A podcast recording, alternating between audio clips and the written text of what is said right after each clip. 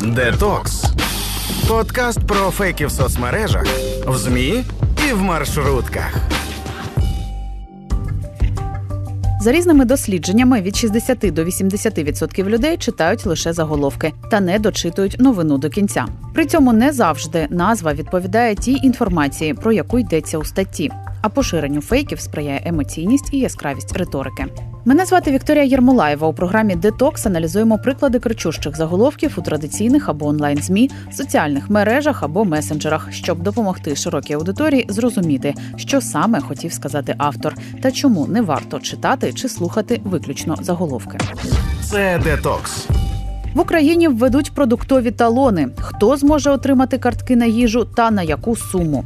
У січні змі рясніли подібними заголовками. Соціальні мережі, звісно, їх підхопили. Користувачі почали проводити аналогії з радянськими часами.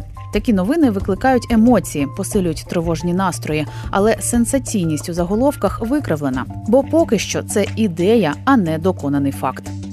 Що сталося 4 січня у коментарі агентству Інтерфакс Україна радник президента Олег Устенко говорив про очікуваний рівень інфляції у цьому році та про те, які антикризові заходи планує запровадити уряд. Говорячи про суттєве підвищення цін на продовольчі товари, Устенко заявив, що уряд перш за все розглядає допомогу населенню за аналогією до ЄП підтримки. Дослівно заява Устенка звучала так: в офісі президента позиція більш ніж чітка. Передусім мають отримати підтримку найбільш вразливі та незахищені верстви населення. Як варіанти розглядатимуться? Це можуть бути і додаткові виплати для компенсації зростання цін і запровадження food stamp у системі дія, так званих продуктових чеків, як це практикується в США. Але це антикризові заходи, які можуть упроваджуватися в разі необхідності. Це детокс. Як теза, один із можливих антикризових заходів для незахищених верств населення стала заголовком Українці отримують талони на їжу, дослідили фактчекінговому проєкті без брехні. Зі слів Олега Устенка, неможливо зробити висновок, наскільки ця ідея близька до реалізації. Документів з цього приводу ми ще не бачили. Жодної інформації про будь-які, хоч гіпотетичні розрахунки щодо вартості цих карток, переліку продуктів, джерел фінансування та інших ознак реалізації цієї ініціативи ще немає, зазначають фактчекери. А от керівник політичних питань Київської школи економіки, колишній виконувач обов'язків міністра економіки Павло Кухта в інтерв'ю главкому сказав, що це його ідея.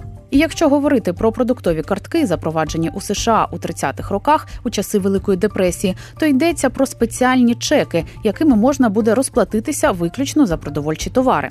Це не про радянські продкартки, коли обмежується продаж чогось в одні руки. Виходить, змі в чергове вихопили з контексту фразу про можливість і подали її у заголовках як те, що вже точно станеться. Як мали б подаватися такі матеріали з огляду на журналістські стандарти, чи може не подаватися зовсім, розповіла детоксу випускова редакторка новин громадського радіо Анастасія Багаліка.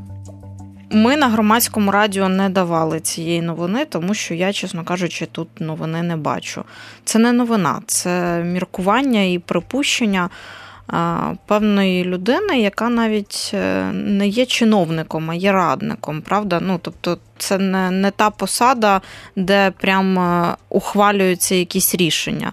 Якби це був е, законопроект, який ухвалила Верховна Рада, якби це була постанова міністерства, тоді це була б новина, було б про що говорити. А так, це якісь припущення робити з цього новину. Я не бачу сенсу. Я вважаю, що такі е, новини і такі заголовки взагалі не треба давати, тому що таким чином ми формуємо у аудиторії якесь хибне уявлення про дійсність і про а, ті дії, які там збираються чи не збирається вживати влада. І те, що медіа роблять новини з роздумів, чиїхось планів чи можливих сценаріїв, має свої наслідки.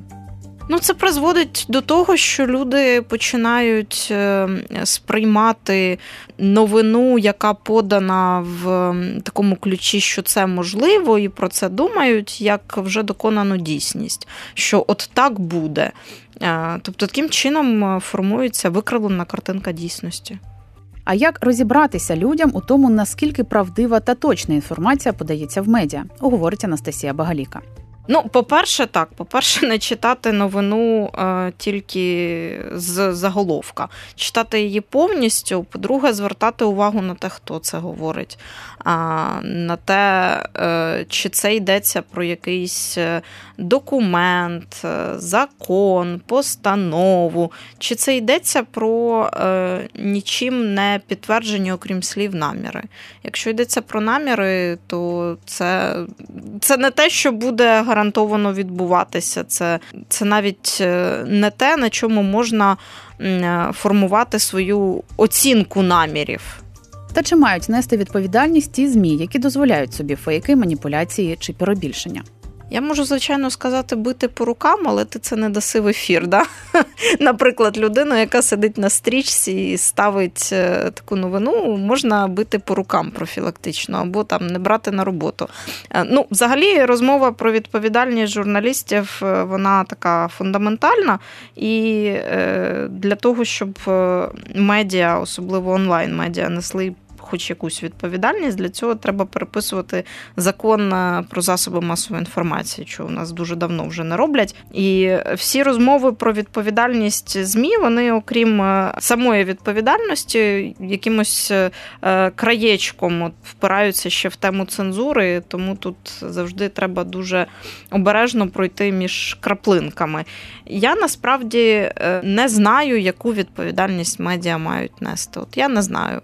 Це якась якась е, ситуація без вирішення для мене наразі.